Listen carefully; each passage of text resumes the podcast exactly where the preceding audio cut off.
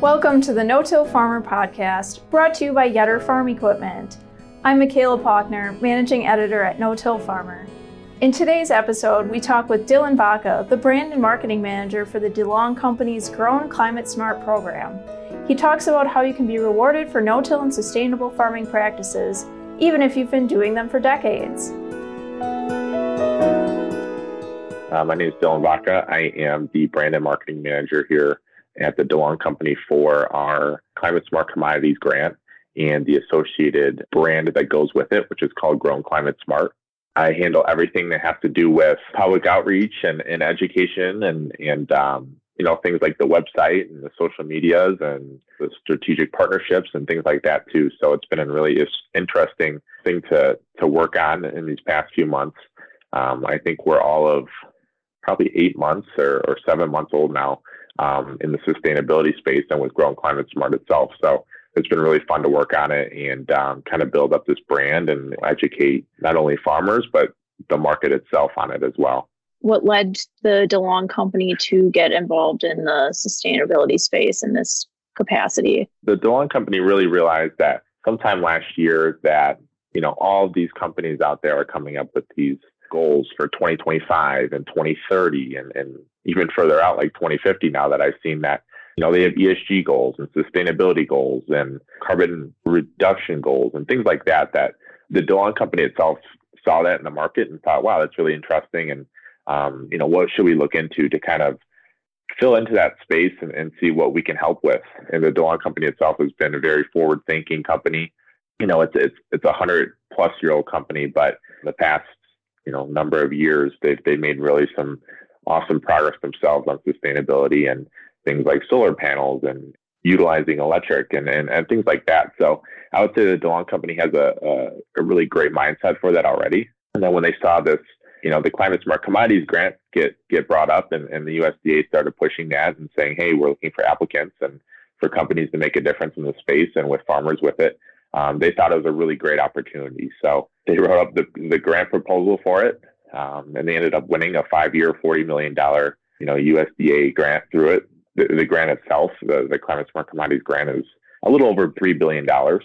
But like I mentioned, that DeLong Company won uh, forty million dollars of that to really start a brand and a program to promote sustainable farming practices um, throughout 11 different states.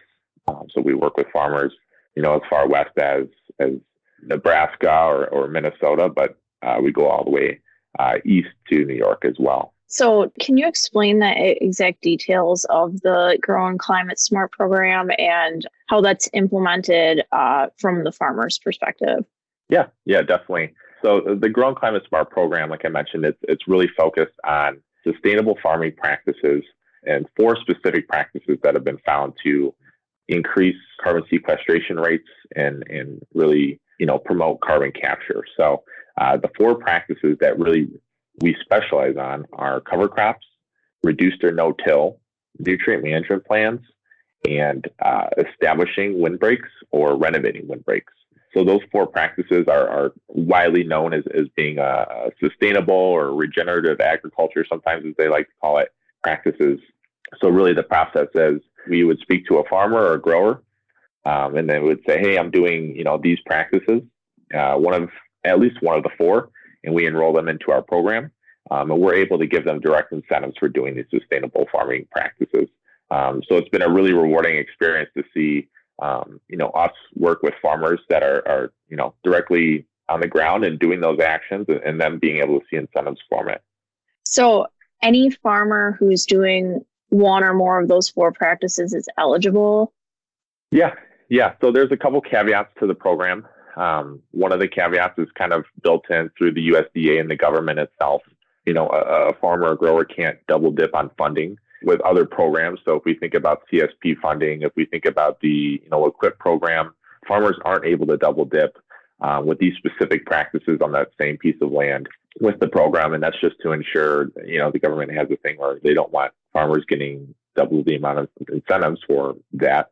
Um, but it's also on our end too, where we don't want to collect all this data and all this acreage and, and you know really put together some awesome, insightful uh, reports, and then you know we're reporting that as well. If they're in another program, that same data gets reported. So it, it kind of just makes everything a little bit more transparent. So that's that's the interesting part of it, where um, you know it's one caveat where a grower wouldn't be able to get in, but that's not to say that they can't um, you know go from one program to another.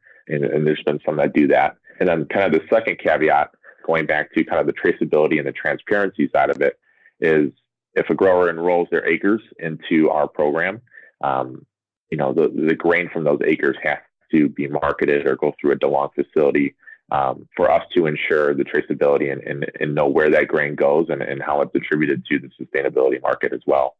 Sure, that makes sense. But that's still unique in that I know a lot of the carbon programs that we hear about here at No Till Farmer, it's like you have to be switching to cover crops or no till. Whereas it sounds like your program, you can just be doing it and get some incentives. Yeah, yeah, exactly. And, and that's really the interesting part about our program and why I think it's been so successful. And we spoke to, you know, quite frankly, hundreds of farmers and, and a good amount of them. Um, unfortunately, they've been doing these practices for years, right? We've been speaking to, you know, a reduced or a no-till farmer for, you know, they've been doing that for 20 plus years and they know they've been doing the right thing and the right practice. Um, but how these other programs are set up sometimes is that yes, it has to be a new practice. And the really cool thing about our program is that we're able to work with farmers who have been doing these practices for years and still incentivize them. And I think that's part of why we've been so successful because a lot of these farmers feel victimized, right? That they can't get these funding opportunities. And I, I think that's really part of why it makes it so rewarding to work with some of these growers who have been doing the right practices for a long time and have never gotten to see extra incentives out of it. So that's a really cool part of it. Yeah. And I, am glad you reached out too, because we had one of our um, No Till Farmer Advisory Board members brought up what the DeLong company was doing for that specific reason. And he's like, this is a company you should definitely look into and pay attention to because this is such a rare thing to see uh, a reward for these practices that we've been doing for years versus trying to get people to switch to them. Yeah, yeah, and you know, I was just through the conversations we've had and everything. It's been really interesting to to hear that. Like I mentioned, we have you know hundreds of growers and and you know over 260,000 acres of sustainable land now that we've been able to enroll in 2023. And that's kind of been a resounding thing is that you know the DeLong company's been around for a long time and and there's been a, a great conscious effort to make us you know a trusted company and we have a really good relationship with the farmers on the ground so this is just another added benefit that we feel like, you know, this it's we're we're giving back to the growers and and um, you know incentivizing them for doing the right things and the right practices that um, ultimately, hopefully, it becomes less of a niche thing and it becomes more of the norm. Right? That's the end goal here is that these practices become more of the norm and, and ultimately make a huge difference for our, our earth and, and the environment, um, but also help produce you know the actual yield of the crop as well. So, what are the financial incentives actually look like for the farmer and how is that calculated? Yeah, so each practice itself, uh, they're all kind of independent of each other and they all have different incentive amounts on a per acre basis. So, um, you know, if we're talking about cover crops, uh, those are coming in at $50 an acre. Um, if we're talking about a reduced or a no till, that kind of falls under our tillage management umbrella. Um, so a grower can be doing a reduced or a no-till, and that comes in at $20 an acre, uh, as well as the windbreak establishment or renovations. Those are $20 an acre as well. And then to implement a nutrient management plan, those are at $19 an acre. So there are different incentive levels, and the cool thing is that a grower is able to stack those incentives, right? So we have a lot of farmers that are able to do, you know, a lot of them are, are doing the reduced or a no-till, but also utilize cover crops. So they're able to, you know, get up to $70 an acre because they're doing those two practices, which makes a huge difference. You know, seeing the people that have been able to enroll, we have, you know, the part-time farmer that has 40 or, or 45 acres, right? But we also have the larger growers that have a, a couple thousand acres. And it's been cool to see it work for everyone involved and not just the small grower, but not just the large grower. Um, but you know, everyone from each different side of the scale, it, it's made a huge difference for and, and, and been impactful. So that's been really cool you mentioned the farmer can't double dip, um, and those couple of caveats could, other than that, um, let's say they, they pass those, would they be able to enroll all of their acres with your, your program, or do you have a cap on that?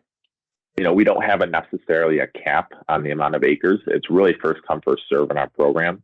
um, we don't necessarily even have a priority list that we reach out to, right? We basically just open it up for everybody.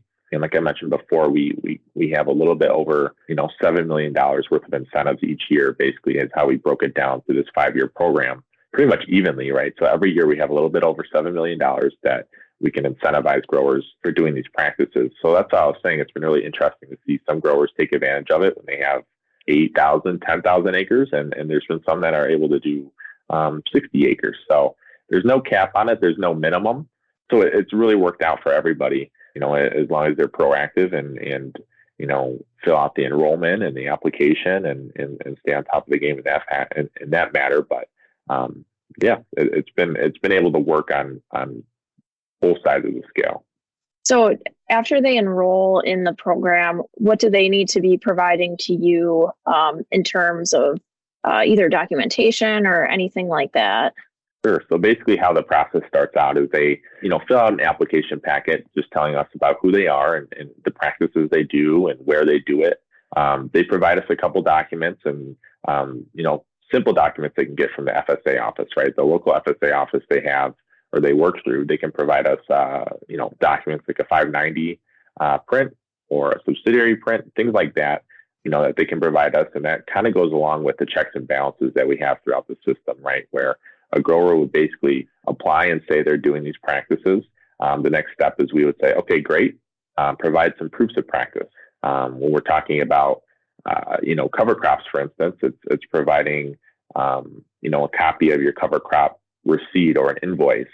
Um, when we're talking about a, no-till or a strip till or a reduced till, um, you know, it's providing pictures of, of that, you know, reduced or no-till in, in your actual land and, and things like that. Um, we try to make it easy. We realize that not everyone, you know, wants to do the paperwork and do all this, all these things. Um, you know, so we try to make it easy for the grower and we help them along. Um, and that's kind of also why I think it's, it's been so su- successful is because the DeLong company has the resources, right? Where we have our own agronomy team, we have our own grain merchandisers, we have kind of these pre-built relationships with the farmers out there. And, you know, the whole company is, is willing to help them kind of along the process with the paperwork and if there's any questions. So basically, they would do that enrollment. They would do their proofs of practice. You know, and basically, we we report that you know that, that back to the USDA, um, and then they kind of get the green light to get incentivized. So there are numerous, checks and balances and, and a lot of information exchanged between us. But um, so far, it's it's worked really well, and we're always thinking about how we can make the process easier for the grower themselves and us, you know, to get that necessary information. I'd like to take a moment to thank our sponsor, Yetter Farm Equipment. Yetter is your answer for success in the face of ever changing production agriculture challenges. Yetter offers a full lineup of planter attachments designed to perform in varying planting conditions. Yetter products maximize your inputs, save you time, and deliver return on your investment. Visit them at yetterco.com. That's Y E T T E R C O.com. Now let's get back to the conversation. What data are they, they being the farmers, collecting throughout the season for you guys?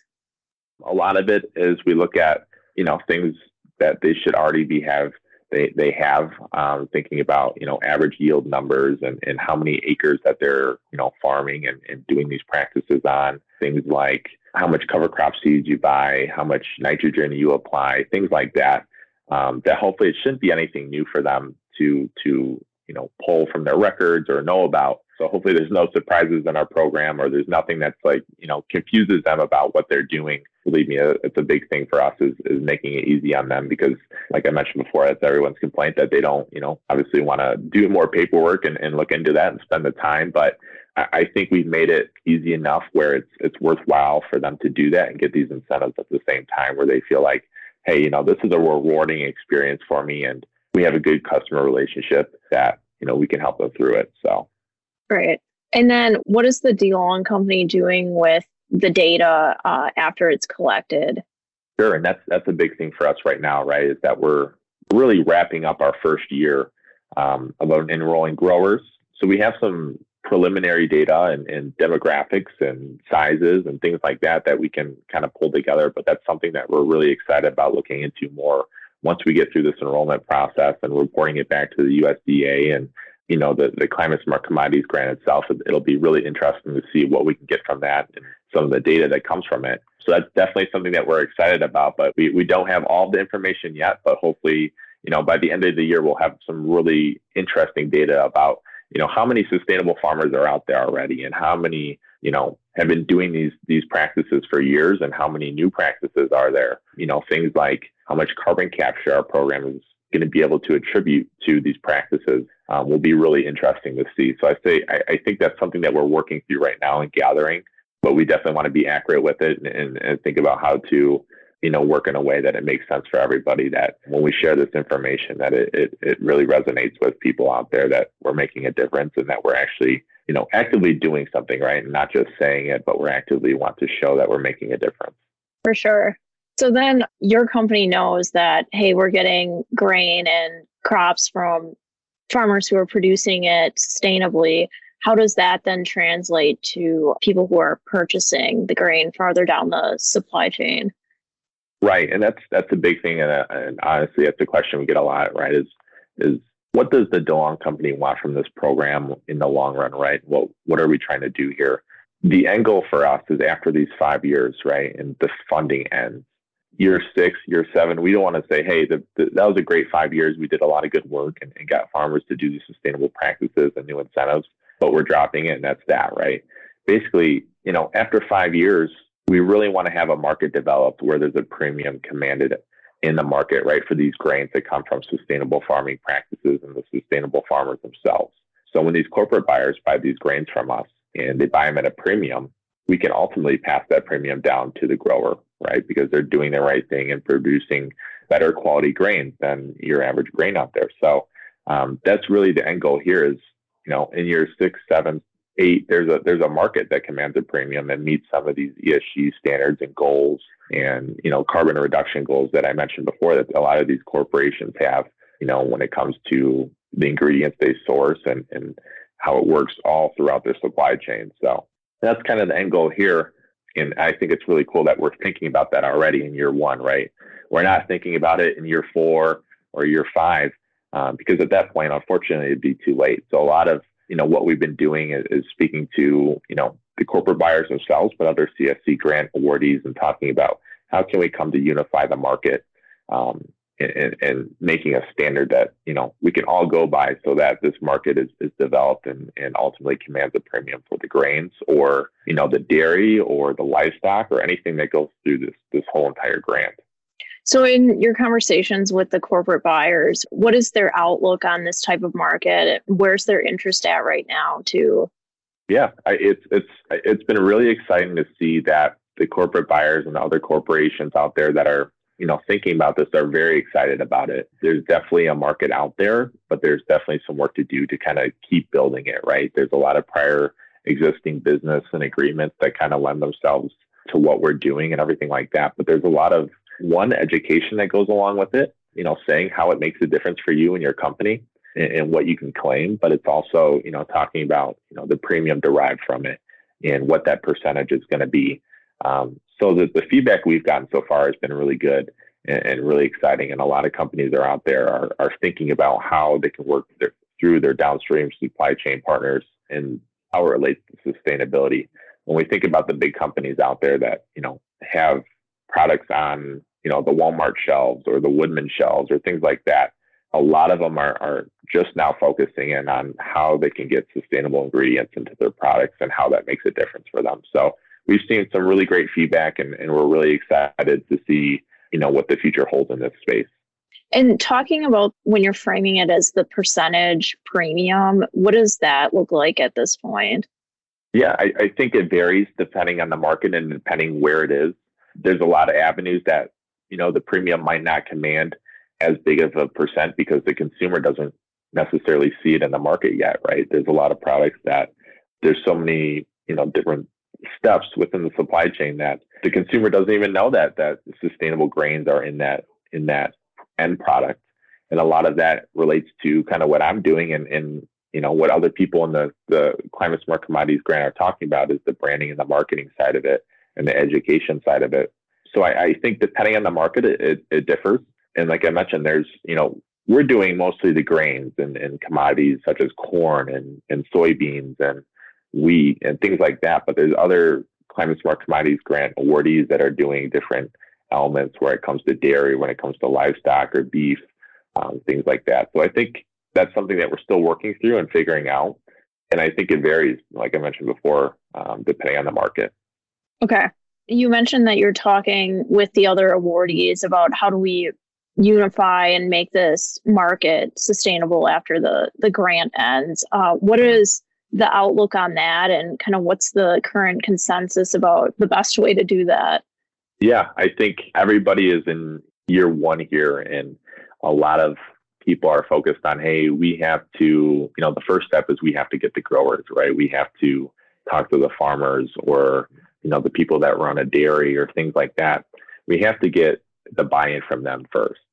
And I will say, you know, with our program, we've been able to achieve that. And there's other programs that are, are you know, currently still working on that. So um, I, I, think this year one is, is I, I, think a lot of other awardees are, are currently working on, you know, getting that, that involvement. Um, but I will say a lot of them that I've talked to, they, they're thinking the same thing as we do is, hey, we need to come together and, and unify and, and, come up with a, a certain standard that, that you know qualifies as a climate smart commodity or you know in our case a grown climate smart commodity so i think that we're all in the same boat and we all want to you know progress the sustainability market so it's been really awesome to hear that you know people want to collaborate and partner and and come together and unify um, opposed to you know trying to be competitive with it and, and trying to gatekeep in that sense so i think everyone's really excited about it from what I've heard. So I think there's going to be some really cool activations and, and, and new things for year two that, you know, will show that unification in the market more. Awesome. I think that is a trend that we see with no tillers too, is they're very much willing to share and set aside that competition. So it seems fitting that uh, when you're working with those type of people yeah. and trying to forward this, that you're all working together.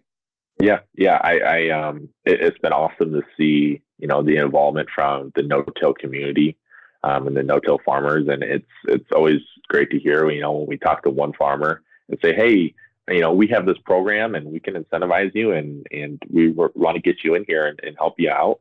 A lot of them are like, hey, uh, you know, I have a really good friend down the road that does no-till, and we've been doing it for years, and he should know about this too. And you know, a lot of it comes from that word of mouth and these prior relationships and, and throughout the years. And um, so it's been really rewarding to see, you know, it resonate with farmers and, and the no-till community, which I, I, I think this is a great medium for us to kind of discuss the program because it's it's very you know active and, and people you know want to share and, and collaborate. So I think that's great, and it's been it's been it's been fun to see it work with the community and and you know continue spreading the word about you know why you should be doing a, a reduced or a no-till and, and what effects it should make. And like I said, hopefully it's a it's a growing thing, right? That in the in the future it's more of the norm, um, less less than you know more so than the, the specific group that that hey we're a no-till group. I, I think it should be more the the norm, right? Where it's it's better for our soil health and, and water quality and things like that. So yeah, so we definitely hope so here too. So looking ahead to year two, uh, what what's on deck for year two? Um, what have you learned from year one that you're going to implement in year two? Yeah, so year two, uh, we're going to start enrolling growers in in uh, you know January, February timeframe again. Um, a big thing for us is to continue to scale this program. Right, um, we were very successful this year in, in enrolling, like I mentioned, 260,000 plus acres and hundreds of growers and um, covered a wide range of, of growers as far as the geographic presence of the states and everything that we're in. But a big goal for us is not to just cap, you know, at 260,000 plus acres, right? We want to continue to scale and reach more growers and, more acres and make a, a, larger difference. So we're really excited about that.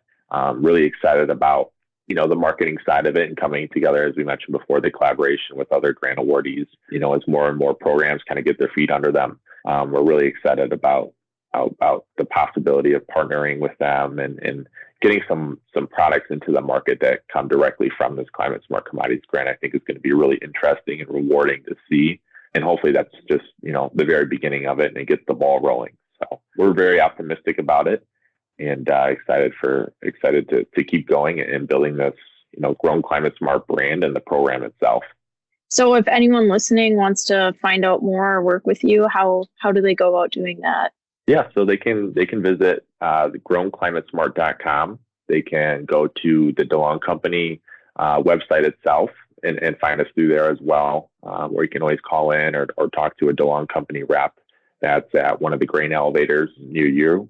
Uh, there's a lot of ways to get in touch with us that uh, hopefully it should be easy to um, learn more about the program and obviously, we'll be sending out a lot of things as well um, throughout the winter and, and, touching base with everybody that um, you know could possibly in this program. It's been great to see this program kind of start this year and, and, be successful and grow. But uh, like I said, we're we're super excited about you know enrolling enrolling more growers uh, next year and, and, and, building the program out more and, and getting more people in here. So um, I would say if, if anyone's listening or watching and um, you know is interested, feel free to reach out and we'll be glad to talk to you about the program and, and how we can help you and um, progress the sustainability market more.